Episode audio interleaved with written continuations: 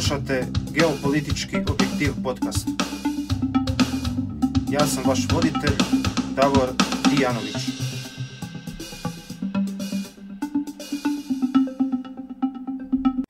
Pozdrav svima, slušate šesnaestu epizodu podcasta Geopolitički objektiv. Ja sam Davor Dijanović, novinar, publicist i vaš komentator. Nastavljamo živjeti u korona svijetu. Vidimo sada da će posljedice ove korona krize nedvojbeno biti duboke i višestruke. Na ekonomskom planu već sada vidimo da će ova recesija zaista biti majka svih recesija. Evo, baš sam pred nekoliko minuta vidio jedan graf iz kojega vidimo da je u Americi u zadnjih tjedan dana došlo do udvostručenja broja ljudi koji su zatražili novčanu pomoć. Dakle, već sada imamo oko šest zarez šezdeset pet milijuna nezaposlenih. U doba prošle ekonomske krize od dvije tisuće sedme do dvije tisuće devete bilo je oko osam zarez sedam milijuna, a sada imamo već u rast više od šest milijuna u samo dva tjedna. Čitav globalni lanac zapravo ponude i potražnje, razmjene i suradnje je poremećen. I u Republici Hrvatskoj vlada nastoji učiniti što je moguće za spas gospodarstva, kao i u drugim europskim državama gdje se upumpavaju velike svote novca u gospodarstvo. Jučer predstavljene mjere, mišljenja sam da su mnogo bolje nego one prve. Dakle, idemo, izgleda prema tome da će se prvih nekoliko mjeseci otpisivati dugovi, odnosno neće se morati plaćati porezi i doprinosi državi. Dakle, posljedice ove ekonomske krize bit će izmjerno velike, oporavak će trajati dugo vremena, a posljedice će biti, sada vidimo, vrlo snažne i na planu međunarodnih odnosa. Vidimo još jedanput da u slučaju krize Europska unija ima vrlo kasno paljenje i da jednostavno solidarnost ne funkcionira. To smo najbolje vidjeli na primjeru Italije. Dakle, prije nego što je ikakva pomoć u Italiju došla iz drugih zemalja država članica, u Italiju je došla pomoć iz Rusije, Kine i Kube. Naravno, mnogi od tih proizvoda, odnosno od te opreme koji su stigli u Italiju od strane ovih država, vidjeli smo da nisu baš pouzdani niti točni od tih testova pa nadalje, no činjenica je da, je, da su te zemlje poslale pomoć prije drugih zemalja Europske unije i u trenutku dok, dok je ta pomoć dolazila u Italiju, u Francuskoj i Njemačkoj su bile na snazi mjere da se izvan tih država ne smiju jednostavno izvoziti bilo, ni, ni respiratori, ni maske, niti drugi medicinski e, artikli. Dakle, jedna šteta e, na području percepcije je učinjena, Italija se osjeća izdanom i nema nikakve sumnje da, će i ova, da je ova kriza pokazala da e, Europska unija u kriznim situacijama jednostavno ne funkcionira. Čak i sami europski čelnici, od Macrona, Sebastiana Kurca pa do e, Ursule von der Leyen e, i tako dalje, su vrlo otvoreno govorili da su ovih dana došla u pitanje sama temeljna načela Europske unije, odnosno da je u pitanje došla, da su došli sami temelji Europske unije u pitanje. Vidimo dakle da u, kao i u prošloj krizi dvije tisuće sedme do dvije tisuće devete, kao i u migrantskoj krizi dvije tisuće petnaeste, kada dođe do krize, kolokvijalno govoreći, svaka ptica svome jato leti. Dakle, odjedanput Brisel nestane, nema e, efektivnih i pravovremenih mjera i zapravo države postaju akteri rješavanja krize. Tako da ova kriza, korona kriza, nedvojbeno predstavlja veliki povratak nacionalne države koje su danas glavni akteri rješavanja krize. U međuvremenu naravno došla je određena pomoć Italiji od strane europskih država, no to je došlo prekasno. Šteta na području percepcije već je bila učinjena. U budućnosti naravno da teško da će doći do raspada klasičnog Europske unije i naravno da neće doći do smrti globalizacije kao što neki govore, to su pretrane prognoze, svijet je nepovratno globaliziran. No, mislim da će svi e, europski pa i svjetski čelnici u budućnosti ponovno morati računati sa nacionalnim državama. Svojedobno, pred mislim oko dvije godine, je Tony Blair rekao da je fundamentalna pogreška Europske unije ta što je zanemarila e, koncept nacionalne države. Nakon ove krize mislim da je vrlo jasno da se taj koncept ponovno vraća, iako s druge strane ne treba sumnjati da će upravo ta eurofederalistička struja koja tendira stvaranju europske superdržave ovu krizu i nastojati iskoristiti kao argument da je potrebna još, da, još jača i snažnija federalizacija, odnosno prenošenje još više oblasti na Brisel, koji, eto, to će vjerojatno biti argument, nije mogao pravovremeno reagirati zato što nije imao dovoljno ovlasti. Na širem području međunarodnih odnosa, naravno, ova kriza imat će duboke posljedice po američko-kineske odnose. Neki govore da će doći do restrukturiranja međunarodne ekonomije, a posebno do restrukturiranja toga jednog lanca ekonomskog koji danas u mnogim područjima započinje upravo u Kini. Recimo, većina maske do sad se proizvodila u Kini, antibiotici su se proizvodili u Kini, dijelom i u Indiji. Većina tog materijala koje je potrebno za sklapanje nekih finalnih proizvoda dolazila iz Kine. Dakle, taj lanac je iznimno dugačak, a s obzirom da ovo nije prva epidemija koja je došla iz Kine, neki analitičari kažu da će se preispitati hoće li doći do kakvih promjena u tome opskrbnome lancu koji započinje u Kini. Mnogi autori opet upozoravaju, i to zanimljivo dominantno američki autori, da će ova kriza ubrzati transfer moći od zapada. Znamo da je Macron nedavno govorio o kraju zapadne hegemonije, dakle od zapada prema azijsko-pacifičkoj regiji, odnosno da će Kina nastojati iskoristiti ovu krizu kako bi zasjela na svjetski tron. E, kažem, to takve su prognoze mnogih američkih autora koji kažu da će nakon ove krize svijet koji je amerocentričan sve više postajati sinocentričan. E, posljedice naravno po svakodnevni život bit će također snažne, doći do velikih promjena, nadamo se i nekih pozitivnih, recimo u Hrvatskoj se sada pokazalo da se mnoge stvari mogu rješavati online i da su mnoge birokratske gluposti odavno nepotrebne i bit će ljudima teško objasniti u budućnosti zašto ćemo se ponovno, ne daj Bože, opet vraćati na nekakve biljege i slične gluparije, kakve više nigdje ne postoje osim u Hrvatskoj. No, kao što smo najavili, mi se nastavljamo baviti i dalje geopolitičkim temama. Konkretno u ovoj epizodi bavit ćemo se geopolitičkim položajem Hrvatske. Dakle, to je ta treća uvodna epizoda, znači u prvoj smo govorili o općenito, dakle o, o tome što je to geopolitika, u drugoj koja se bavila geopolitikom govorili smo danas o kriznim žarištima u svijetu, a sada u ovoj epizodi pozabavit ćemo se geopolitičkim položajem Hrvatske. Naime, želim imati te tri, tri uvodne epizode, a nakon toga ćemo se početi baviti i aktualnim geopolitičkim temama. Kada govorimo o hrvatskom geopolitičkom položaju, onda treba uvijek krenuti od jedne činjenice, a to je da je hrvatski narod od samih početaka života na ovome području ulazio u zapadnu, dakle latinsku kulturnu sferu, a osobito po školama koje je osnivala rimsko-crkvena uprava, a i naravno latinski jezik je bio prvi književni jezik Hrvata. Hrvatski geopolitičar Filip Lukas je ovako definirao geopolitički položaj Hrvatske. Citiram ga. Smještaj Hrvatske prijelazne je prirode i uglavnom pograničan, i to gotovo svim pravcima njezina rasezanja, te ona stoji kao prijelaz između Srednje Europe i Jadranskog mora, te između alpskih zemalja na zapadu i Balkanskog poluotoka. Dakle, ona tvori prijelazni pojas između sjevera i juga, zapada i istoka. Dakle, vidimo da Lukas e, naglašava taj jedan geopolitički položaj Hrvatske koji je zapravo kontaktne prirode. Hrvatski određeni dijelovi povijesno hrvatskih zemalja, prvenstveno Bosne i Hercegovine, s vremenom su nakon osmanlijskih prodora postali u duhovnom, kulturološkom pa i u geografskom smislu dio Balkana, no Hrvatska je i dalje ostala dominantno zapadna zemlja, što se uvijek očitovalo i u njezinoj književnosti i u glazbi i u slikarstvu, i u arhitekturi, i u pravu, i u svim drugim e, područjima.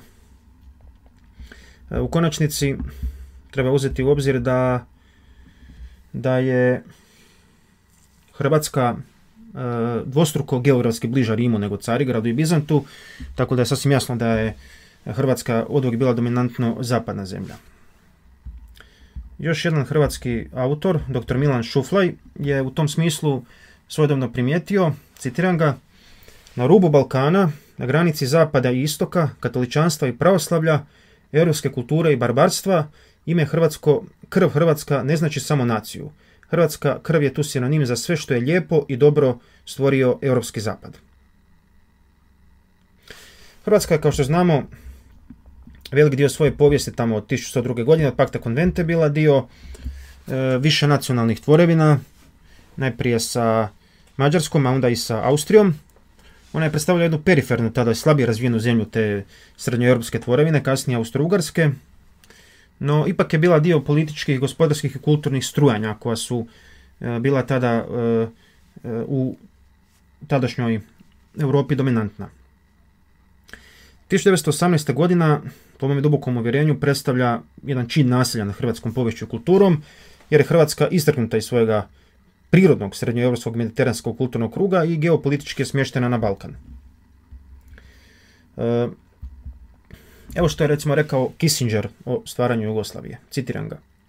Novostvorena Jugoslavija ostvarila je težnje južnoslavenskih intelektualaca. Na ustvaranju te zemlje trebalo je prijeći crtu razgraničenja europske povijesti, koja je dijelila zapadno rimsko carstvo od istočnoga, katolika od pravoslavaca, latinično pismo od čiriličnoga, crtu razgraničenja koja se pruža otprilike između Hrvatske i Srbije, koje nikada u svojoj složenoj povijesti nisu pripadale istoj političkoj cjelini. I recimo u knjizi Narodi Europe također čitamo kako su Hrvati, uključivanjem u jugoslavensku državu tisuću devetsto osamnaeste. bili uvučeni u kretanja na balkanskom prostoru, premda je Hrvatska zemljopisno, povijesno i kulturno dio sredozemne i srednjoeuropske panonske regije, te se danas nastoji izravno uključiti u zapadne integracije. Dakle, to je pisano, ako se ne varam, dvije tisuće treće. prije ulaska u Europsku uniju. To jedno nasilje nad hrvatskom poviješću kulturom je svakako doživjelo kulminaciju u doba komunističke Jugoslavije. Tako recimo predsjednik slovenske vlade tadašnji Stane Kavčić je svjedočio s jednim ogorčenjem da je svaki arapski šejik, crnački vođa ili azijski despot u Beogradu za vrijeme Tita imao bolji primi, prijem nego uljuđeni europljanin. Dakle, to nam govori o tadašnjoj imanentno protueuropskoj orijentaciji tadašnjega komunističkog vodstva. devedesetih naravno dolazi do promjena, pa i na, vanjsko, na planu vanjsko-političkog pozicioniranja Hrvatske. Franjo Tuđman je Hrvatsku smatrao srednjoeuropskom zemljom i tako je nastojao pozicionirati. Evo, citiram ga što je on rekao tisuću devetsto devedeset osme. u razgovoru za časopis Mi. Kaže, mi pripadamo toj Europi jer smo u toj Europi između Jadrana i Baltika. Za one smo integracije, dakle, koje su u skladu s hrvatskom poviješću, s hrvatskom kulturom, kao zemlja sredozemlja i srednje Europe. Ali ni pod koju cijenu nećemo natrag na Balkan, jer smo se našli stjecanjem povijesnih okolnosti nakon Prvog svjetskog rata. Znači, od četrnaest stoljeća na ovom tlu samo smo sedamdeset godina bili povezani s Balkanom. Nakon smrti Tuđmana, naravno, nakon dolaska na vlast bivših komunista, ponovno se Hrvatska nastoji reintegrirati u prostor bivše Jugoslavije, odnosno na Balkan. Tada se održava dvije tisućite. godine summit o Zapadnom Balkanu i praktički cijelo kasnije razdoblje do danas ponovno se Hrvatsku nastoji uvući u taj balkanski prostor unatoč hrvatskom ulasku u Europsku uniju. Gdje bi se Hrvatska trebala pozicionirati? Prema mom dubokom uvjerenju, Hrvatska bi se trebala pozicionirati na području Srednje Europe i prvenstveno surađivati sa državama višegradske skupine, dakle Poljska, Njemačka, Češka, Slovačka i još neke. To su zemlje s kojima smo dijelili zajedničku prošlost, povijest, kulturu, običaje, s kojima smo bili stoljećima u zajedničkoj državi. Hrvatski interes nije da se integrira sa prostorom koji je e, politički e, i geopolitički nestabilan, a to je područje Balkana, koji je ekonomski nerazvijen i koji je manje tehnološki razvijen od područja Srednje Europe. Dakle, Hrvatska se po mom dubokom uvjerenju treba pozicionirati u Srednjoj Europi. E, dosta Hrvata smatra Njemačku prirodnim hrvatskim saveznikom. Ja smatram da mi moramo imati dobre odnose s Njemačkom, jer je Njemačka najdominantnija ekonomska, a sve više politička sila u Europi. No, nisam siguran koliko su naši interesi e, e, kompatibilni sa Njemačkima da bismo mogli Njemačku smatrati strateškim partnerom. Jer vidimo da nakon što je Britanija odustala od koncepta stvaranja tzv. Zapadnog Balkana, a to je upravo ovo vraćanje na, na Zapadni Balkan od dvije tisućite. godine o kojemu sam govorio, zadnjih godina je upravo Njemačka preuzela taj koncept. Dakle, e, naši njemački interesi se ne moraju nužno podudarati, a te priče kako su Njemci naši veliki saveznici su vam otprilike na razini one priče da su, da su Rusi veliki srpski saveznici. Dakle, to, takve teze su izraz jednog sluganstva i jednog podaničkog mentaliteta. S druge strane, naravno, kažem i ponavljam, mi moramo imati dobre odnose s Njemačkom, moramo imati dobre odnose s Amerikom, moramo imati dobre odnose s Rusijom, s Kinom, pa i sa Turskom. E, moj je stav da, iako Hrvatska treba imati jedan svoj pravac geopolitičkog pozicioniranja u srednjoj Europi, Hrvatska mora e, nastojati imati što bolje odnose sa svim dominantnim silama, bilo globalnim, bilo regionalnim. Jer svaki put u povijesti kada nije štimalo nešto u odnosu sa tim silama, Hrvatska je bila u problemu. Dakle, nastojati imati dobre odnose sa svim tim državama, iako naravno da činjenica da smo u Europskoj uniji i da smo u NATO paktu nam nameću određena ograničenja. Hrvatska je dakle dio euroatlantskih integracija i to je nešto što treba poštivati. No kažem, ne treba držati svaja u istoj košari, uvijek treba e, ostavljati otvorena vrata i za suradnju s drugima. Jer gledajte, osamnaesto stoljeće je bilo francusko stoljeće, devetnaesto stoljeće je bilo britansko stoljeće, dvadeseto stoljeće je bilo američko. A tko nam jamči da dvadeset prvo stoljeće, recimo, neće biti kinesko stoljeće. Dakle, nikada ne treba igrati samo na jednu kartu, iako naravno treba uvažavati trenutne geopolitičke konstelacije. Što, kada govorimo o hrvatskom pozicioniranju na području Srednje Europe, naravno, tu uvijek treba uvažavati hrvatske, kriterije hrvatskih nacionalnih interesa. No, ja mislim da bi Hrvatska tu trebala se što snažnije uključiti u inicijativu Triju mora. Hrvatska je u konačnici jedan od osnivača te inicijative. Ta inicijativa je pokrenuta u poljsko-hrvatskoj suradnji, pa čak ju je na neki način inicirala Hrvatska. Naravno, Poljska je to namjerno učinila, e, taj koncept da Hrvatska to na neki način pokrene, jer je ona ipak u toj asocijaciji najsnažnija sila i nije se htjela da se dogodi eventualno stvaranje jedne slike da je to njezin neki imperialni projekt. E, tu je dosta jaku ulogu imala bivša predsjednica Kolinda Grabar-Kitarović. E, aktualni predsjednik Zoran Milanović nema baš benevolentan odnos prema toj inicijativi. E, koliko je to povezano s njegovim možda simpatijama prema e, recimo Berlinu ili možda prema Moskvi, jer on je rekao da taj koncept tri mora iritira Berlin i Moskvu, to ja ne znam, to će se pokazati, no ono to što mi ja mislim da Hrvatska se treba pozicionirati u inicijativi Triju mora, jer ona može donijeti velike e, benefite i geopolitičke i ekonomske. Recimo, e, u okviru inicijative Triju mora Hrvatska ima interes izgradnje el en ge terminala na Krku. To je recimo jedan projekt koji je jedini na e, svojedobnom samitu inicijative Triju mora u Varšavi izrekom spomenuo Donald Trump. Hrvatska na taj način ima prigodu se snažnije afirmirati kao strateški partner Sjedinjenih Američkih Država, koja je, to treba naglasiti i toga svi moraju biti svjesni, i dalje najmoćnija država svijeta. Izgradnjom tog terminala Hrvatska dobila jednu priliku da postane jedna tranzitna zemlja za Srednju Europu, jer bi onda moglo doći naravno i do gradnje plinovoda prema drugim državama. Time se naravno smanjuje ovisnost prema ruskom plinu, ali se smanjuje i energetski rizik, jer svaki put kad imate konkurenciju, do, do, s druge strane dobivate i niže cijene. Jer u slučaju da se izgradi taj terminal na Krku, onda vam brodovi mogu doći iz različitih zemalja u Hrvatsku i dovoziti e, ukapljeni plin. Recimo, kad je Litva izgradila svoj terminal, automatski je ruski Gazprom snizio cijenu plina za dvadeset posto zbog konkurencije. Dakle, ta diversifikacija nabave je iznimno bitna, u konačnici je dio energetske strategije Europske unije. E, u okviru te inicijative, naravno, Hrvatska ima interes da se izgradi ona nizinska pruga od Zagreba do Rijeke, kao i neke druge e, infrastrukturne e, projekte koji bi jeli, mogu donijeti veću suradnju država između Jadrana, Baltika i Crnog mora. Također, e, inicijativa donosi i veću važnost luke Rijeka. Znači, tu luku je još pred deset godina e, Europska unija proglasila e, strateškim e, koridorom, znači strateškim prometnim koridorom za e, operativno povezivanje sa zemljama e, bliskog, srednjeg i dalekog istoka. To su danas de facto e, najvažnija tržišta svijeta. Naravno, tu u okviru te inicijative veću važnost dobiva i onaj koridor pet ce kao jedna regionalna poveznica na tome pravcu, jeli Baltik, Srednja Europa, Jadran. A nema nikakve sumnje da bi poboljšanje te željezničke, lučke i cestovne infrastrukture generiralo i pozitivne ekonomske efekte, što će posebno značajno biti sada nakon ove krize. Mnoge su procjene govore da će nakon ove krize još mnogo veći broj država biti politički destabiliziran, ekonomski devastiran i da ćemo imati na svijetu mnogo veći broj e, takozvanih propalih ili neuspješnih država. Mislim da Hrvatska, ako ostane na Balkanu, da i njoj slijedi ta sudbina.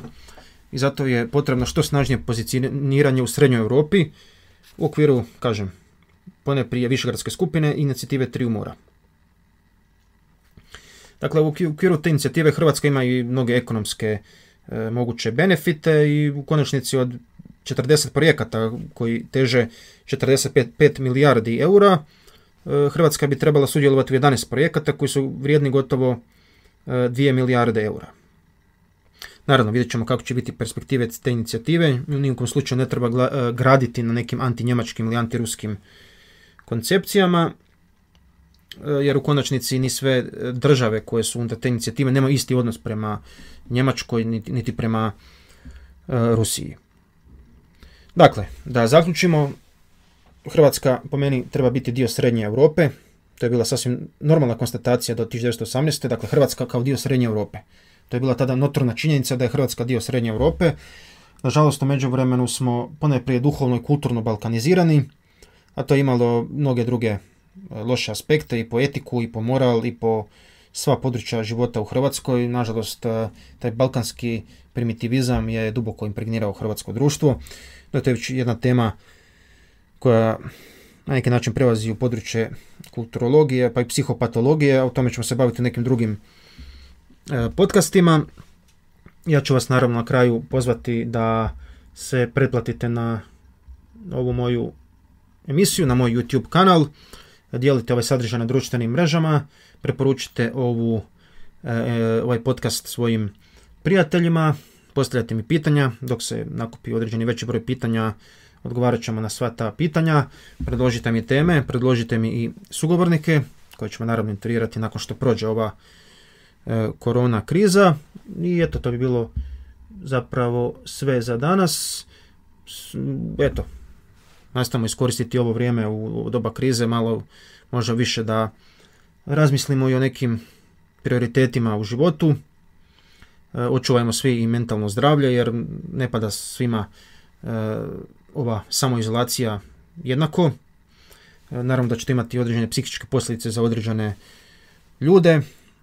Pa eto, ja vam mogu savjetovati da malo možda više čitate neku dobru literaturu, fizički vježbajte. Danas, hvala Bogu, nije problem imati na YouTube mnoge videe sa različitim vježbama. Za vježbama ne trebaju čak ni utezi, možete vježbati sa, čisto sa sirovom svojom golom snagom od sklekova pa nadalje. Sve je to dobro da ostanemo na neki način i, i mentalno, mentalno, da održavamo jednu mentalnu higijenu, jer znamo onu staru izreku, u zdravome tijelu zdrav duh. To je to za danas, sve vas pozdravljam, do slušanja.